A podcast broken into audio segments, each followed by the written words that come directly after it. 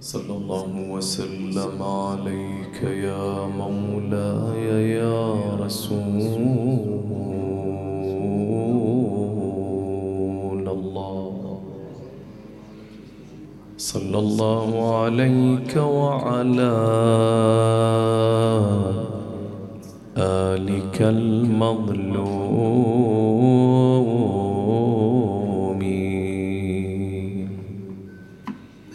صلى الله وسلم عليك يا مولاي.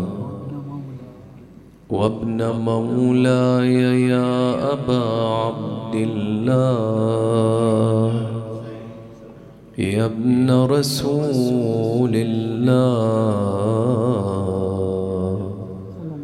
سيدي يا ليتنا كنا معكم. فنفوز فوزا عظيما.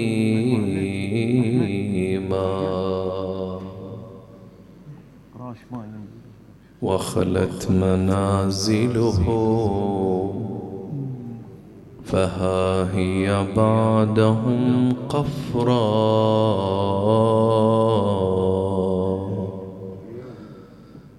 وما فيها سوى الأوتايا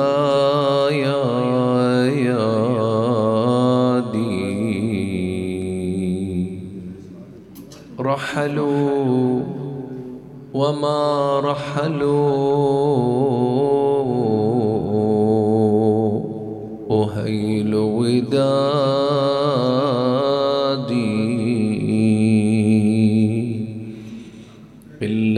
بحسن تصبري وفؤادي.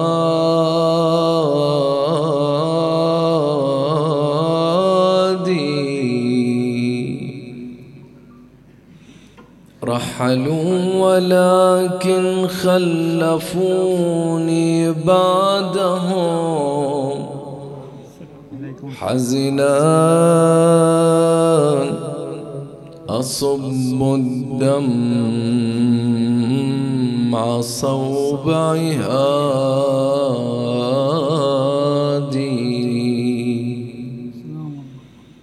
وسرت بقلب المستهام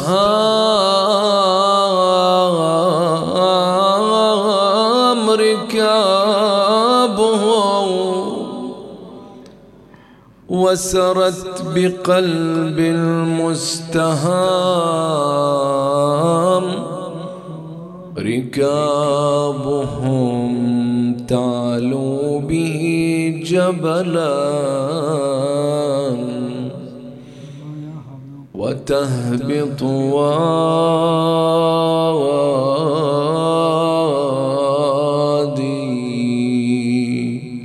وخلا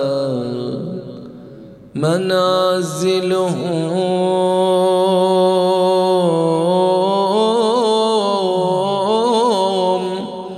فها هي بعدهم قفرا وما فيها سوى الأوتاد أين الحسين؟ أين آل الحسين؟ قال قد شتتوه بين مقهور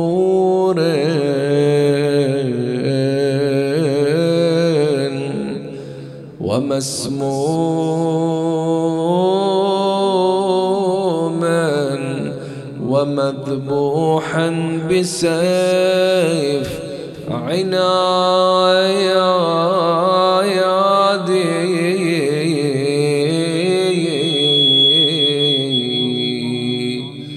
باسايلج يا دار وين أهل الحمية؟ حنات وصاحت حسرتي ردت علي. بالله يا وافد لا تجي من بعد هالعام وإن جيت ما تلقى بهذه الدار مطعام راح الكريم اللي يكيل الجود وانعام شالوا هجرني وعمر برور خلية. يا وافد شاب الراس من كثر المسايب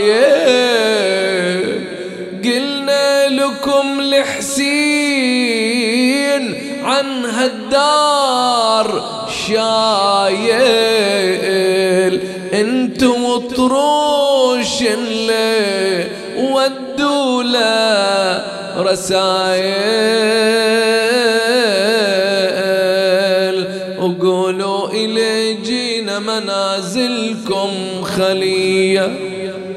بسايلك يا دار سلطان الأماجيد.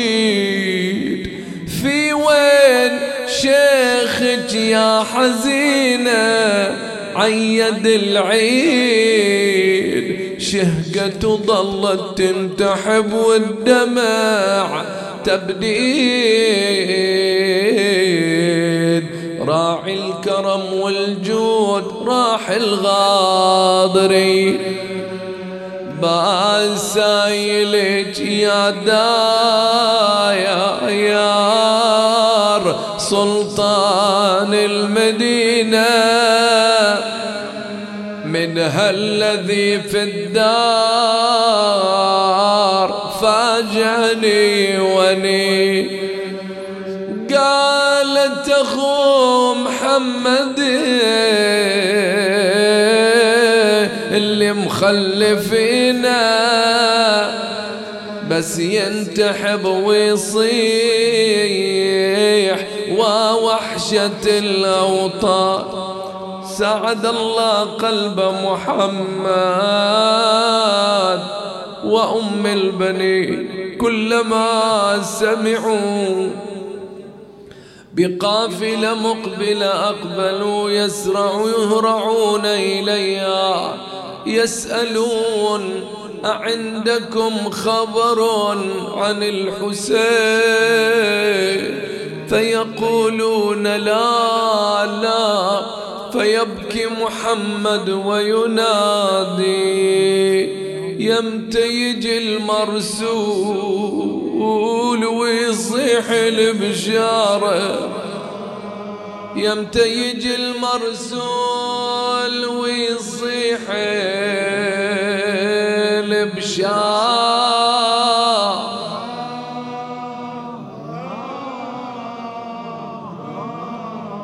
أهل المدينة زينوا الحسين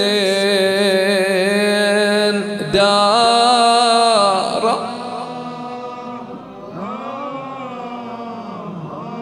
نذر علي لعطي الطار شبشارة.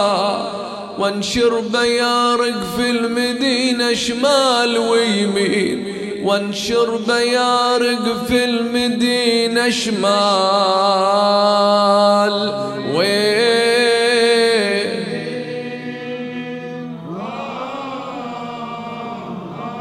ولكن الأمر لله ولا حول ولا قوة إلا بالله. العلي العظيم. إنا لله وإنا إليه راجعون قال الله تعالى في محكم كتابه وجليل خطابه بسم الله الرحمن الرحيم لتجدن أشد الناس عداوة للذين آمنوا. اليهود والذين أشركوا ولتجدن أقربهم مودة للذين آمنوا. الذين قالوا إنا نصارى ذلك بأن منهم قسيسين ورهبانا وأنهم لا يستكبرون. آمنا بالله. صدق الله العلي العظيم.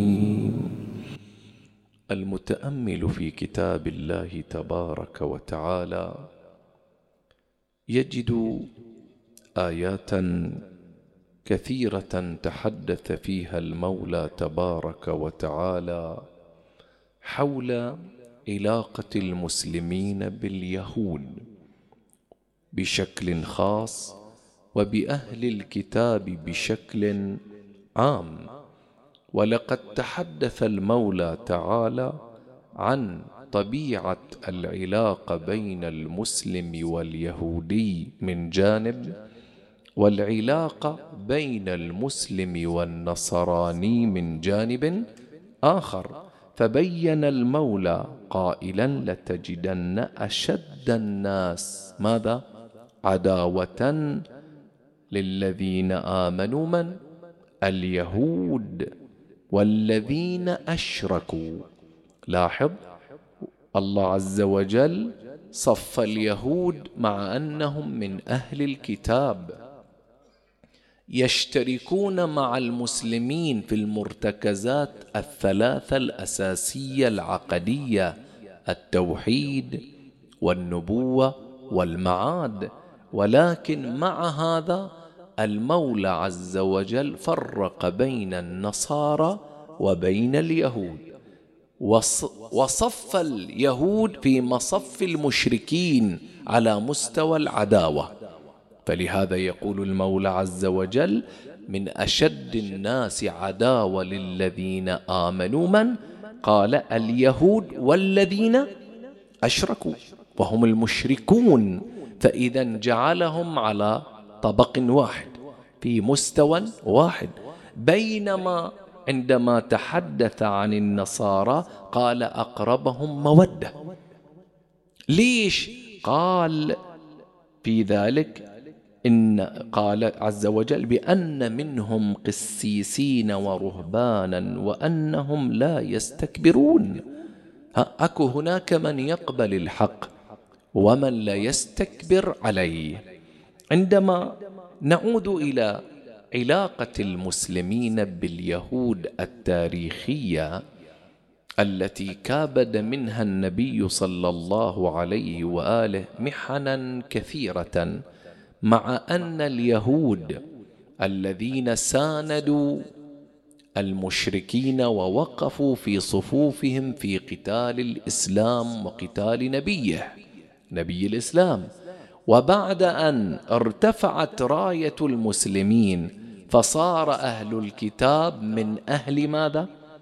من أهل الذمة فصاروا في أمن الدولة الإسلامية ويدفعون الجزية ولهم الأمن والاستقرار والرعاية طبقا للشروط والضوابط التي فرضها الإسلام عليهم. ولهم ما للمسلمين وعليهم ما على المسلمين. هكذا. ولكن مع كل هذا عندما نعود إلى تاريخ العداوة اليهودية مع النبي صلى الله عليه وآله نجد بأنها تجسدت في مواقف متعددة. اولا في الإنكار والاستهداف والتصفية.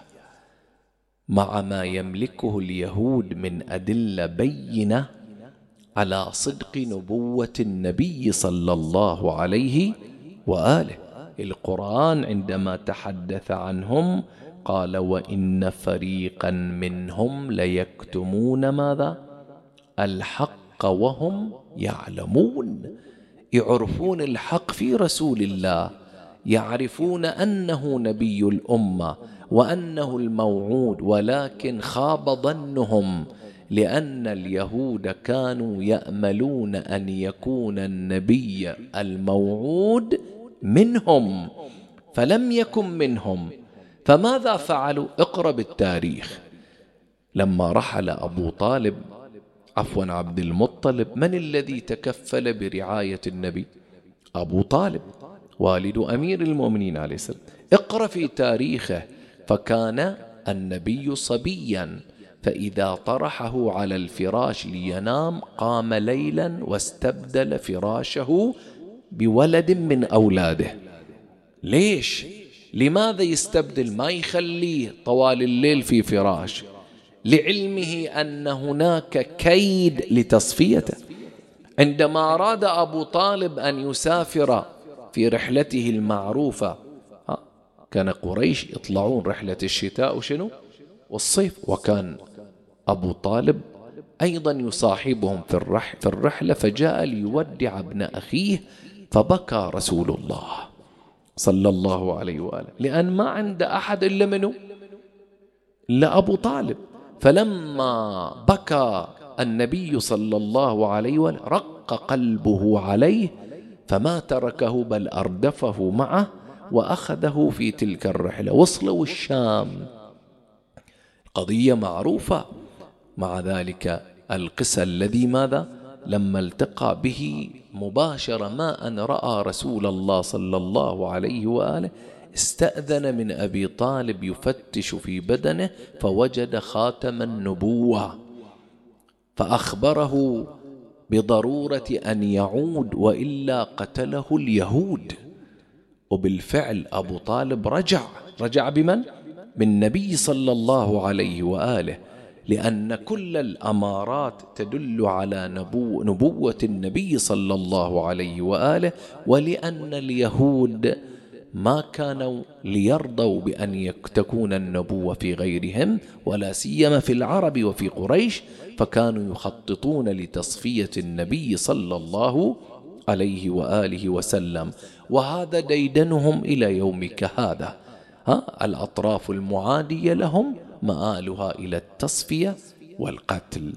أيضا من أساليبهم الخطرة في زمن النبي صلى الله عليه وآله استعلام عفوا استعمال الإعلام والشائعات.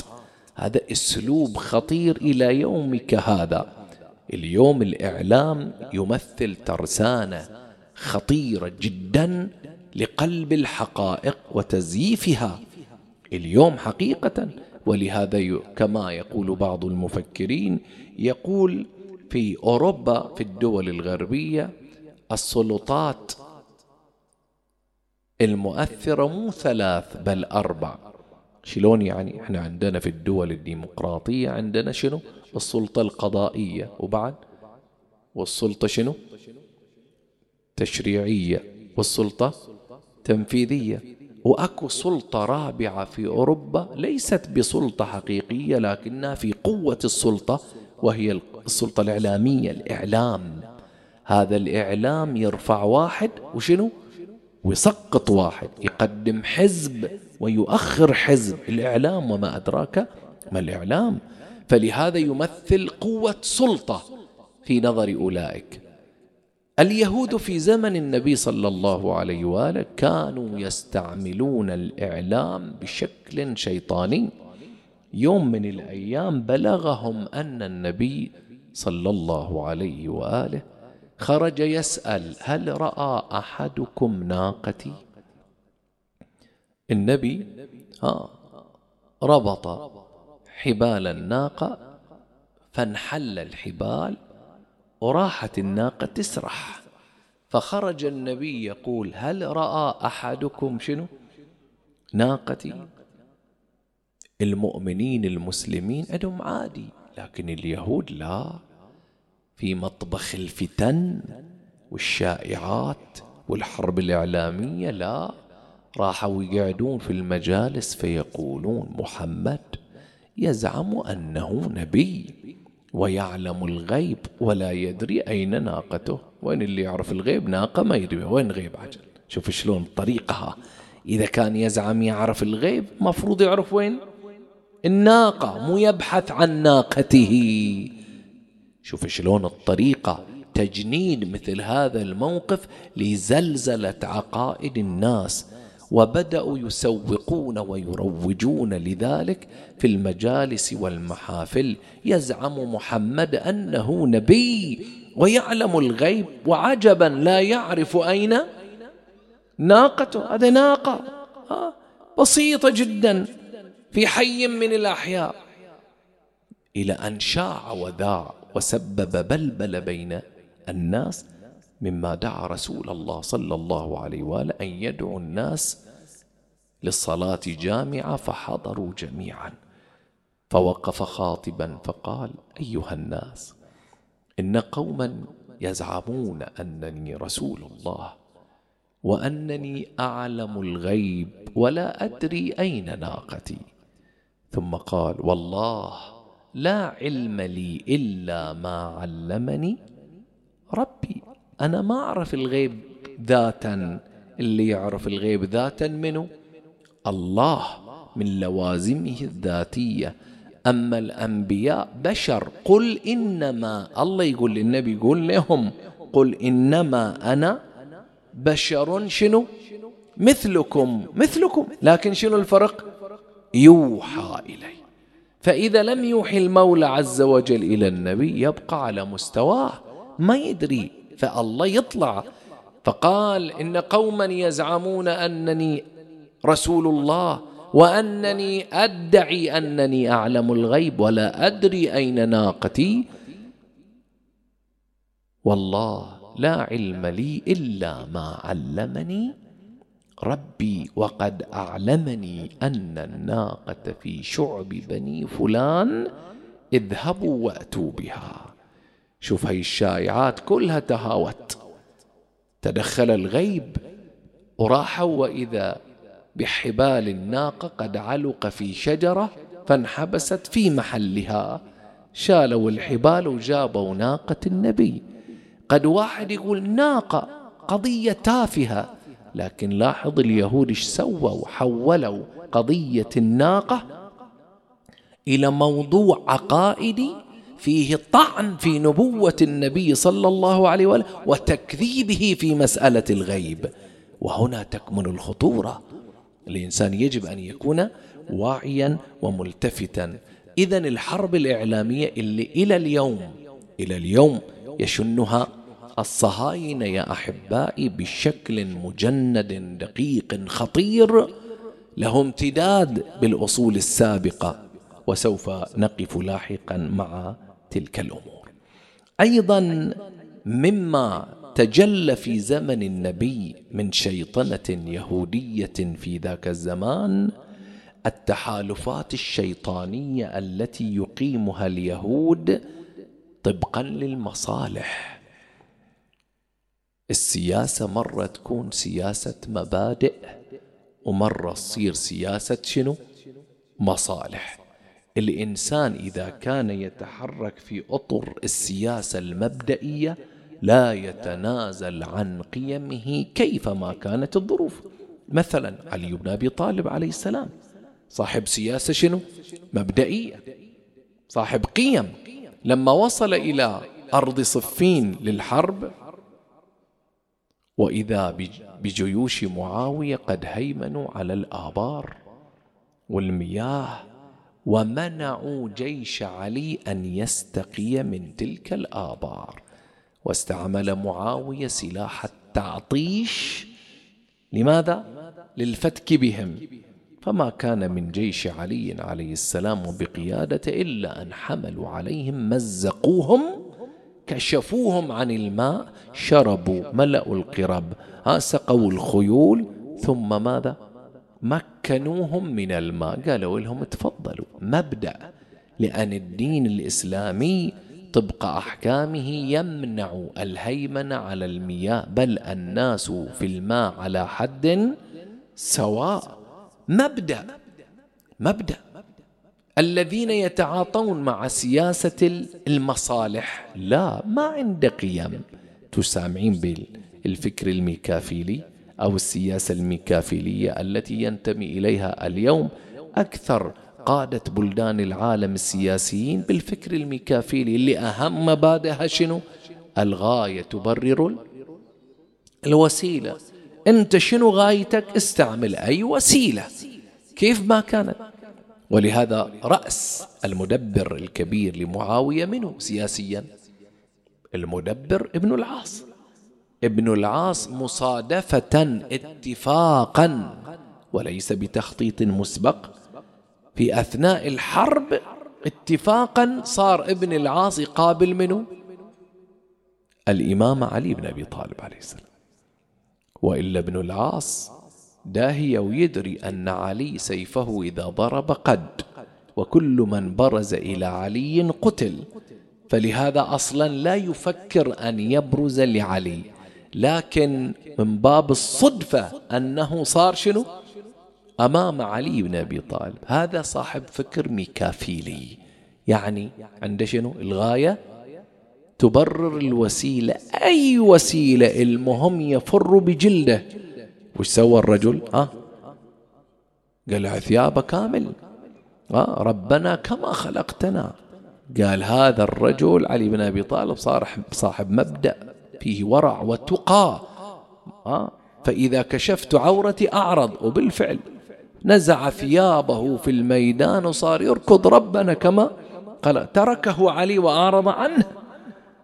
طيب تستح على وجهك؟ قال الغاية تبرر شنو؟ المهم النجاة. ولهذا أمثال هؤلاء مو مهم الشرف العرض المهم يصل إلى شنو؟ الغاية والوسيلة. هذولين اليهود لما تقرأ بالتاريخ على قدر ما قربهم رسول الله صلى الله عليه وآله وأحسن إليهم لكن المكر والدهاء لا زال في جبلتهم. ولهذا لما تحركت جيوش قريش والأعراب في واقعة الخندق وجاءوا يزحفون وفي طليعة جيوشهم منه عمرو بن ودل العامري.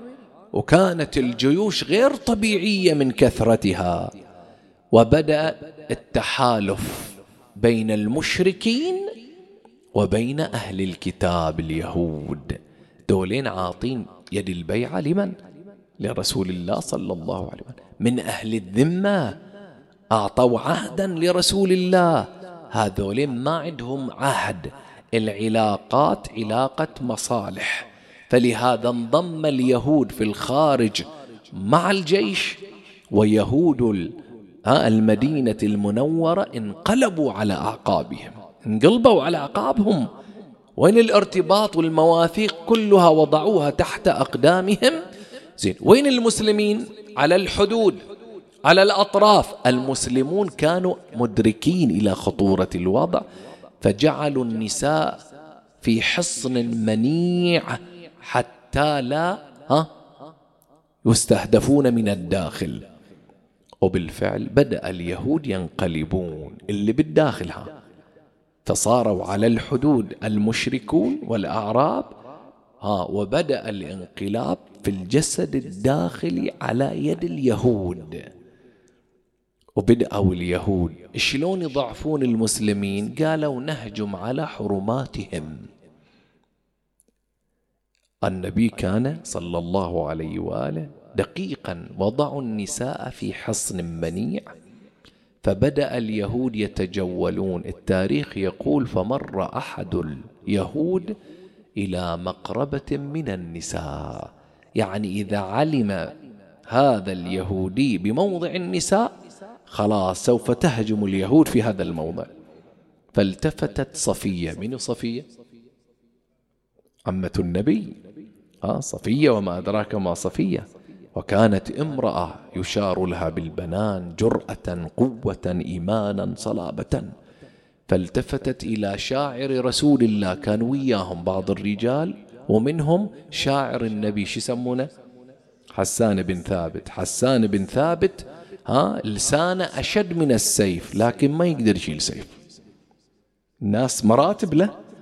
فلما اقترب اليهودي قامت صفية فأعطت حسان شنو؟ السيف خذه.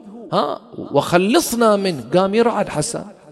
حسان مو مال سيف صاحب قلم. لسان أحد من السيف. العرب ترعد من حسان إذا تكلم.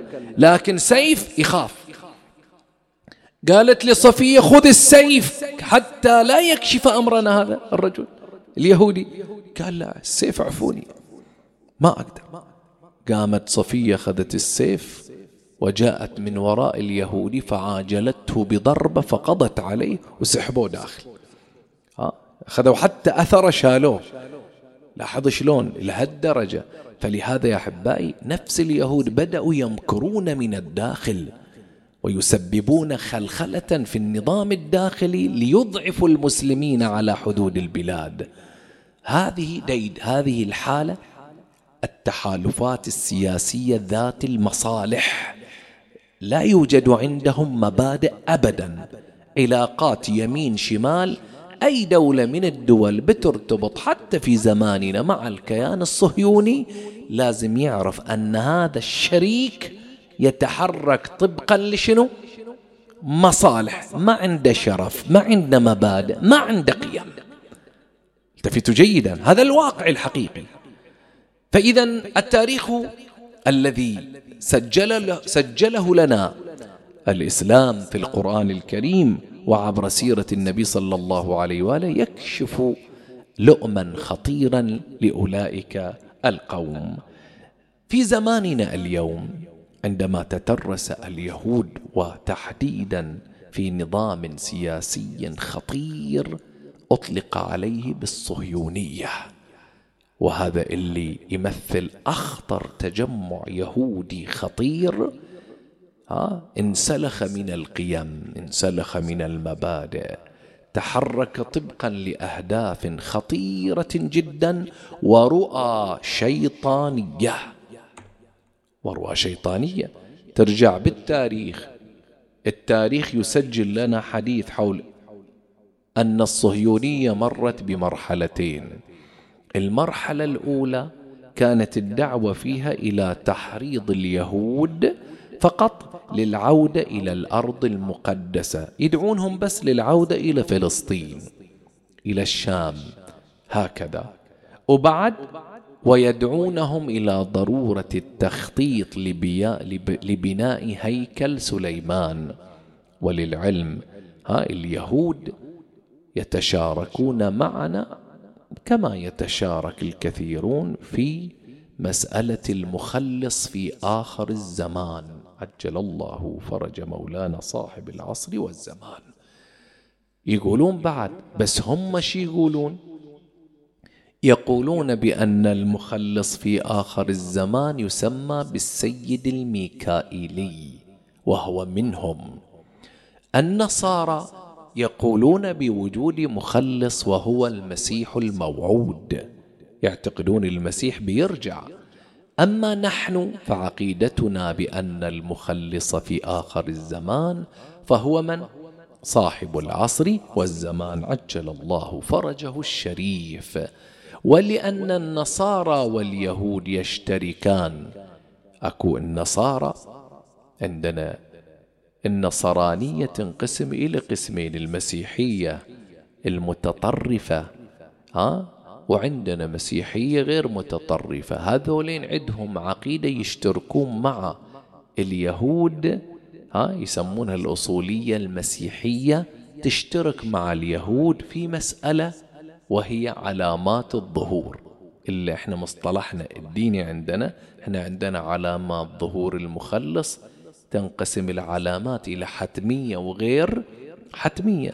الحتميات خمس كما قال الإمام الصادق عليه السلام خمس علامات حتميات. وقيل محتومات لظهور القائم. شنو شنو؟ ظهور اليماني السفياني الخسف بالبيداء والصيحة وقتل النفس. هذه حتمية ما تتخلف لا بد من وقوعها. واحد يجي يقول لك طلع الإمام طيب طلع السفياني لا. ها؟ قتل طلع اليماني؟ لا ما في يماني. قتلت النفس الزكية؟ لا. وقعت الصيحة؟ لا. إذا ما في إمام. هذه خمس علامات حتمية بإجماع الطائفة عليها. واحد يجي يقول لا الإمام طلع خلاص. لسيما جماعتنا أهل الدعوة ها والسفارة في بلدنا. الحين الإمام طلع ونتواصل وياه وعلا. ما يصير. لا يمكن القبول إلا بماذا؟ بهي العلامات الخمس الحتمية. لا سمعنا صيحة كما زعم بعض العلماء يقول ليلة الليلة البارحة ليلة 23 بتسمعون شنو؟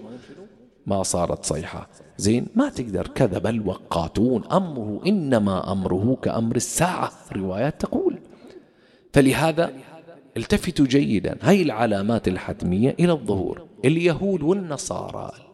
المسيحية الأصولية تشترك مع اليهود في علامة حتمية لظهور السيد المسيح وعلامة حتمية عند اليهود لظهور السيد الميكائيلي وهي بناء هيكل سليمان. هيكل يعني معبد. البعض من يقول هيكل يفكر إيش؟ هيكل عظام يعني. لا هيكل يطلق المراد بمعبد النبي سليمان في ذلك الزمان. وهم يزعمون أن بيت المقدس بني على أطلال هيكل سليمان. ولهذا إلى يومك هذا التنقيب قائم على قدم وساق تحت ساسات المسجد الأقصى ولا يدرى في أي لحظة يتهاوى. عادي. يتهاوى عادي. فهم عقيدتهم قائمة على أن العلامة الحتمية للظهور المرتقب لظهور المخلص سواء السيد المسيح أو سيد الميكائيلي أن يقام هيكل شنو؟ سليمان في الأرض المقدسة. هذه علامة فلهذا الليل والنهار بس موجود هذا المسجد الأقصى من ورائه. ها هكذا مليار مسلم. من هنا الجرأة على المسجد الأقصى تحتاج إلى شنو؟ ما تعجب يوم الأيام عادي يهدث ها؟ عادي. سيما في مجتمع مسلم يعيش شنو؟ الانسحاق والتبعية والتطبيع. ها؟ تجري بأنه عادي. يهدم المسجد الأقصى يوم من الأيام. على كل حال نرجع إلى هذه النقطة الخطيرة. إذا يا أحبائي هناك سعي للوصول إلى أرض فلسطين اللي هي الأرض المقدسة وإقامة الهيكل شنو؟ سليمان عليه السلام المسيحية والنصرانية عفوا المسيحية واليهودية تشتركان في ذلك. بعد أيضا الصهيونية الأولى كانت تسعى لإقامة دولة لكن ما وفقت. ثم بعد ذلك إجت الحملة الثانية لتأسيس الصهيونية وبقوة ولا سيما لما تحرك اليهودي المعروف الصحفي اليهودي النمساوي في سنة 1860 زين وبدأت الحركة على قدم وساق اللي يسمونه هرتزل. هذا الرجل يا أحبائي هرتزل تحرك تحركا. ها وسعى سعيا حثيثا فجمع اليهود من كل مكان وسعى من أجل إيجاد الصهيونية التي تكاتفوا فيها ووضع قيادة مركزية لليهود وسعوا من أجل شنو؟ ها؟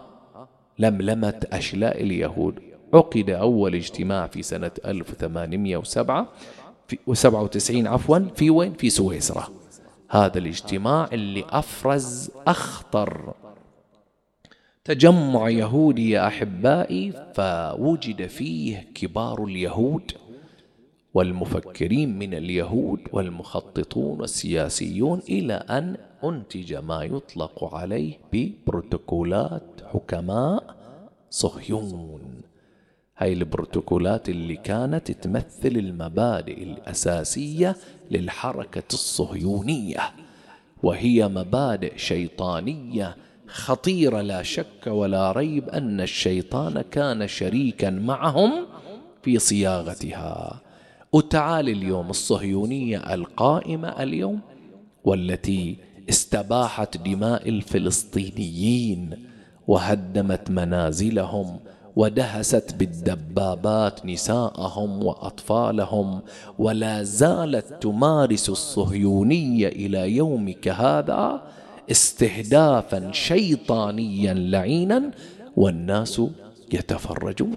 والأدهى من ذلك كيف نقبل التطبيع الذي يخالف الشرع؟ اليوم البلدان العربية التي امتدت يد يدها للتطبيع خالفت حدود الله فهؤلاء هم محاربون ولا يجوز التطبيع معهم ابدا. باجماع بإجماع المسلمين كافة. إذا واحد عنده مسكة دينية فقهية لا شك ولا ريب أن التعاطي مع هؤلاء محرم. تعالوا معي حتى نعرف خطورة الأمر. من المبادئ التي توافق عليها الصهاينة والتي أقيمت على أثرها هذه الدولة اللقيطة البغيضة اليوم واللي نحتاج أن نكون على بصيرة منها هاي اللي يسمونها بروتوكولات حكماء صهيون. هاي البروتوكولات الشيطانية تعالوا نقف على بعضها. الأول أول تلك البروتوكولات يا أحبائي أولها التي ذكرت في تلك الصحف الذي اتفقوا عليها السيطرة أن الصهيونية لا بد أن تسيطر على العالم. مو بس على أرض لا كان عندهم مشروع كبير لإقامة الدولة الكبرى أو إسرائيل الكبرى التي تمتد من نهر النيل إلى نهر الفرات. اذا هناك مشروع كبير. من نهر النيل في وين؟ في مصر. وإلى نهر الفرات في وين؟ آه تعال شوف هاي الامتداد يعني هاي الرقعة التي واحد يقول هاي إسرائيل اللقيطة. في وين؟ في جسد فلسطين. هاي البداية هاي اللبنة. هاي البداية للتخطيط الصهيوني للانتشار والامتداد ولو قدر لهم أن يفعلوا ما يشاءوا لفعلوا. فإذا هناك مشروع ضخم عالمي يسعى أولئك لماذا؟ لبسط دولتهم وعلى ذلك ميثاق واحد. الأمر الآخر أن اليهود وطبقا لكتبهم العقدية المحرفه طبعا وطبقا لاتفاقاتهم يجمعون على أن اليهود هم العنصر شنو؟ المميز. هو العنصر ماذا؟ المميز وما عداهم لا قيمة له. ولهذا يعتقدون بأن كل الشعوب إنما تصلح لتكون خدما لمن؟ لليهود. خدم ليس إلا الله عز وجل في كتابه يخاطبهم قائلا قل يا أيها الذين هادوا إن زعمتم أنكم أولياء لله؟ وهم قالوا لهم المرتبة وأن لهم درجة وأنهم المقربون من الله. الله عز وجل يقول زعمت زعمتم أنكم أولياء لله فتمنوا الموت. يتمنون لولا؟ القرآن شو يقول؟ ولا يتمنونه أبدا. ليش؟ ها بما كانوا. لأنه لكثرة ما يفعلوا من جرم وقتل وظلم وغير ذلك. آية أخرى وقالوا لن تمسنا النار عفوا النار إلا أياما. يعني حتى لو قدر لنا أن ندخل النار أيام وبعدين الجنة إلنا. هي عقيدة عقيدة يهودية خطيرة. ها. لن تمسنا النار إلا أياما معدودة. طيب ليش قالوا أيام عبادتنا للعجل؟ على رواية هكذا الروايات تقول الأيام التي ركعوا وسجدوا فيها للعجل عجل السامري هاي الأيام اللي راح يعاقبوا فيها. ولكن يا أحبائي هذه أفكار كلها استعلائية واستصغار للناس. وللمجتمعات أيضا يا أحبائي من ضمن ما ينبغي الالتفات إليه أن الصهاينة من مبادئهم الخطيرة أنهم يعتقدون أن السياسة نقيض الأخلاق. وكل سياسة يجب أن تتجرد من شنو؟ من الأخلاق. هكذا مبدأهم لا بد من وجود المكر الرياء كل الوسائل لتحقيق الغايات المرجوة. وعلى هذا الأساس أنت تستفيد؟ لما تتعامل سياسة مع اليهود يعني احذر ما عندهم مبادئ. ما أكو قيم ما في أخلاق. وكل ما يتظاهرون به شكلا. أيضا من ضمن مبادئهم التي توافقوا عليها ضرورة إغراق الأمميين. هاي مصطلح الأمميين مصطلح في كتابهم المقدس. إذا شلت اليهودي عامة الناس يسمونهم بالأمميين. هذول اللي خدم إلى العنصر اليهودي. إحنا وغيرنا هكذا في نظرهم. هذولين يجب إغراقهم بشنو؟ ها بالرذائل. ها بالرذائل والزنا والمخدرات والفواحش. ها وذلك عبر مشاريع تم التخطيط لها في بروتوكولات صهيون عبر أساتذة في هذا وعبر الخدم والحاضنات ونساء الملاهي وغير ذلك. حاضنة تدخل الجو للأطفال هدفها إفساد خادمة إفساد ها ملاهي ليلية للزنا والفحش النتيجة أنهم يسعون إلى وأد الفضيلة والقيم. هكذا كانوا يتحركون.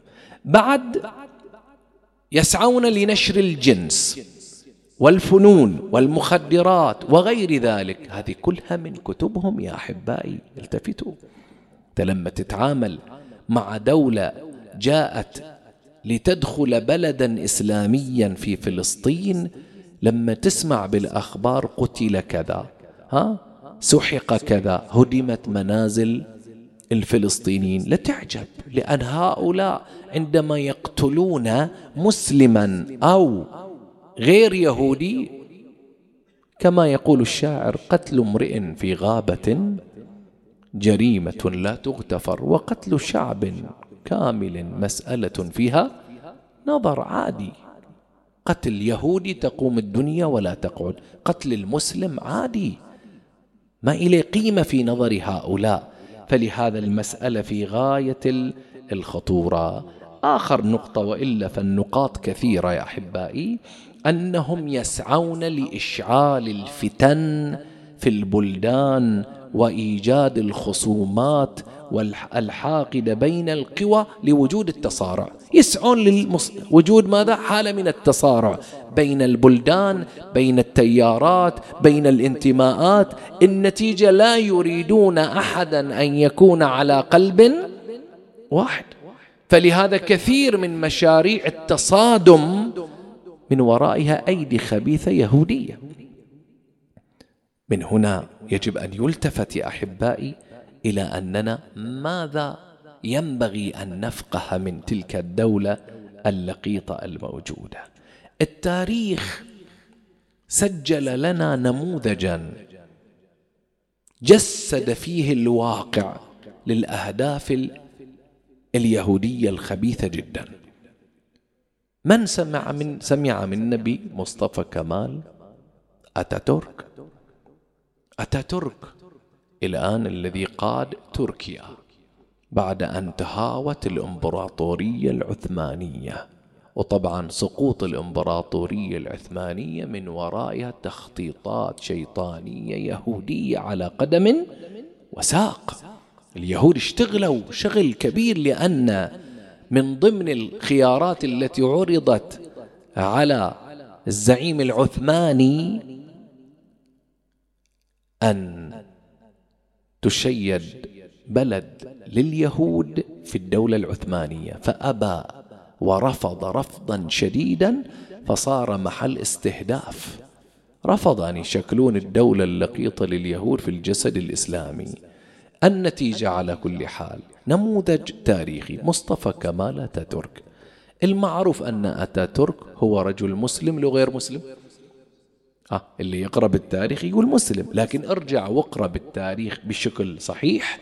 ستجد بأن مصطفى كمال أتاتورك ينتمي لأصول صربية أجداد من طائفة يهودية يسمونها الدونما. هذولين اليهود اللي فروا يمين شمال لما صاروا مستهدفين. هاي الطائفة فرت وراحت جزء منها إلى وين؟ إلى البلدان الإسلامية. وأظهروا الإسلام وأبطنوا اليهودية. على أساس يأمنون على أنفسهم.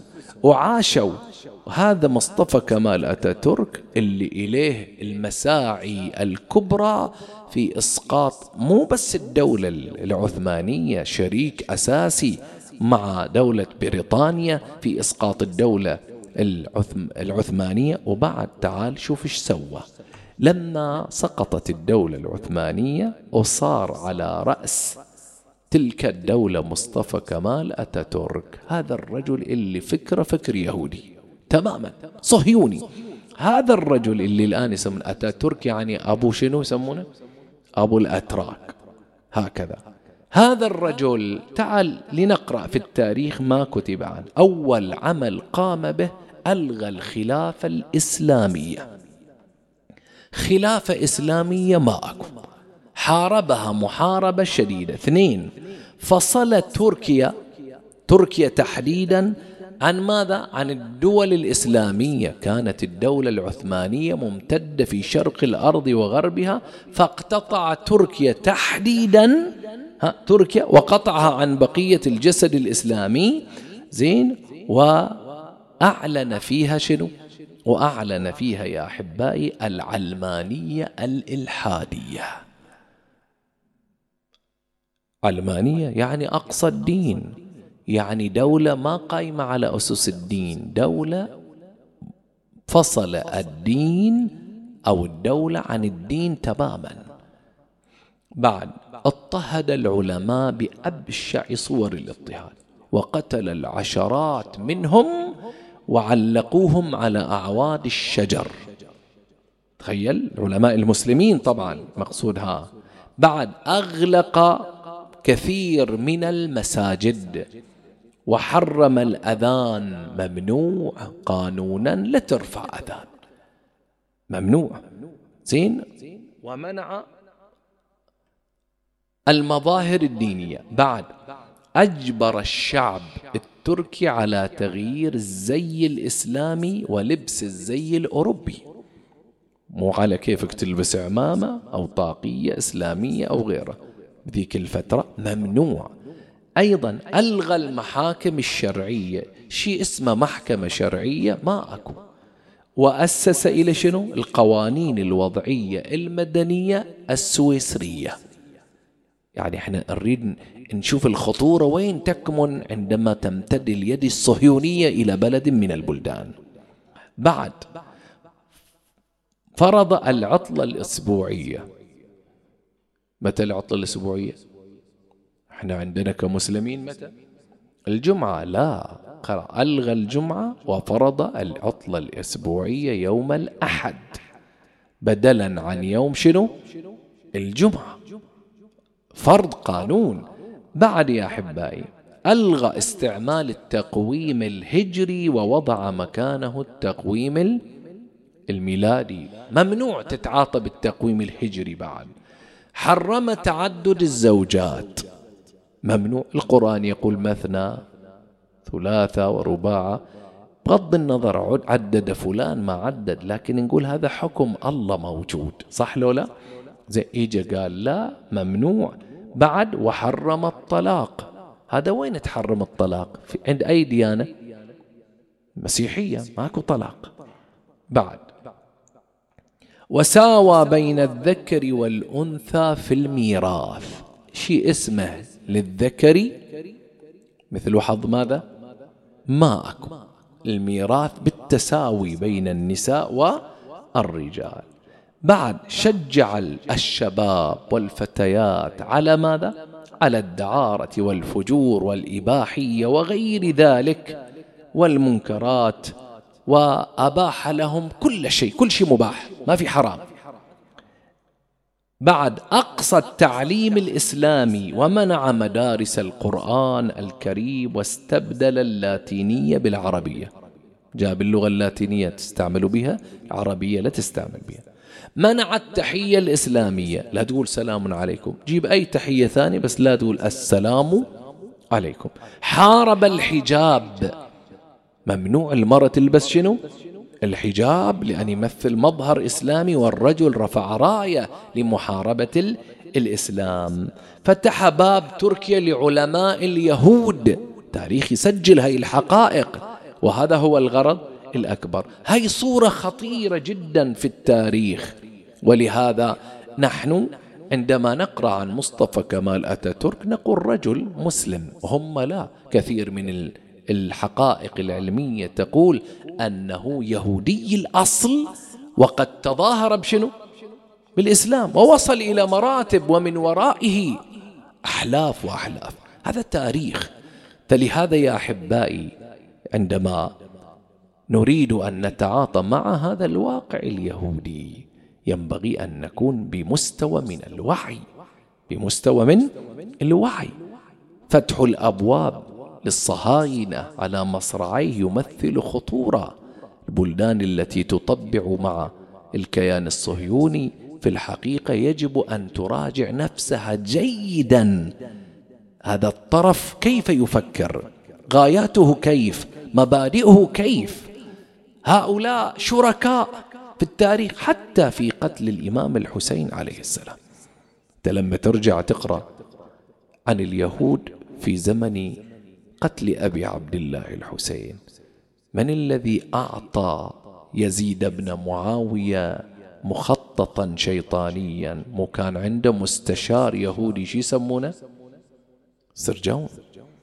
ها هذا الرجل داهية يتحرك مو بمصالح دينية إسلامية لا. فلهذا أشار عليه. واحدة من النصائح التي قدمها قال لي ها اجعل ابن زياد على وين؟ على الكوفة. والكوفة على وشك تتهاوى خلاص سقطت بوجود مسلم ابن عقيل. لكن يعرف هذا اليهودي بأن ابن زياد, ابن زياد قيم ما عنده رحمة ما عنده. جلاد ها؟ لا يعرف الله عز وجل. وبالفعل لما دخل أول تهديد قال من وجد مسلم ابن عقيل في داره ها؟ صلب على باب داره وحرقت عليه داره. هذا المنطق اللي اجى ابن زياد به شو اللي خلى أهل الكوفة يرتعدون؟ لأن الرجل اللي جاي ما في قلبه رحمة. ابن زياد هو الذي جند الجنود وهو الذي حرك من؟ ابن سعد بجيوشه ليخرج إلى قتل الحسين وبقي ينتظر رأس الحسين ليعود إليه في الكوفة. وبالفعل يا أحبائي لم يمض زمن طويل وإذا بخول أقبل يحمل رأس الحسين. ها؟ جابوا الراس إلى من إلى ابن زياد بالكوفة. هذا الراس الذي لما رفع ساعد الله قلب زينب عليها السلام. قطعوا رأس الحسين رفعوه على رأس القناة وكبروا الله أكبر. زينب ما أنا رأت رأس الحسين. قال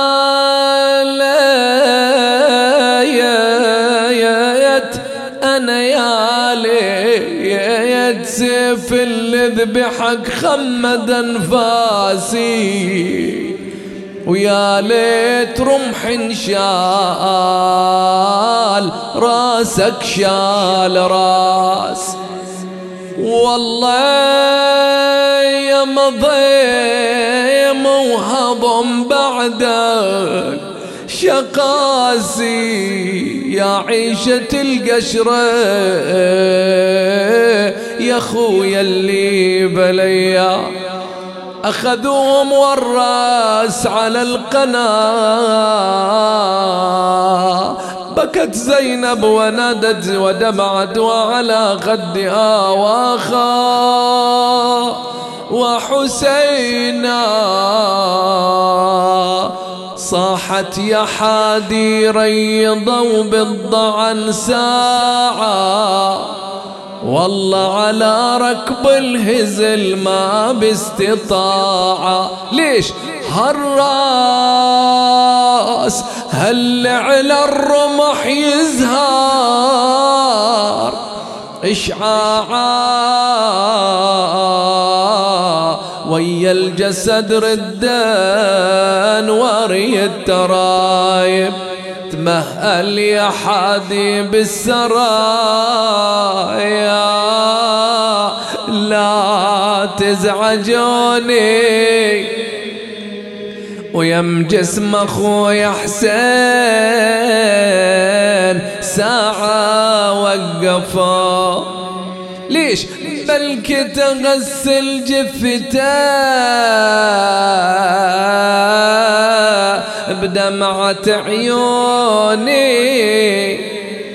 ودموع سكنة والرباب وهالفواطئ.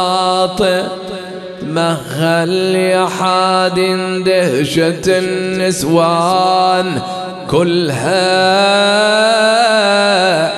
هذه تدور سترها وهذه طفل وهذه تجر ون على شايل حمل وهذه تصيح نشيل والعباس غايب وخر الممشى ندور أطفال النبوة.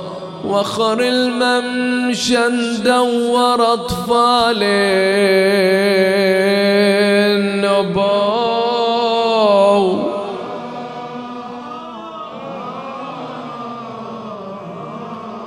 بالبر هام وليش ما عندكم راو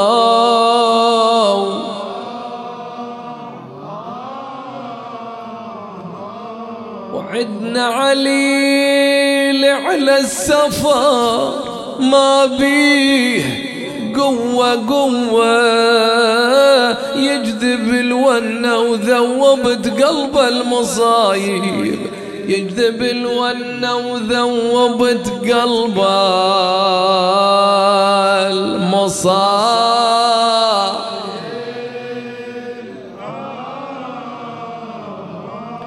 فغدت تنادي والفؤاد عليل يا الله.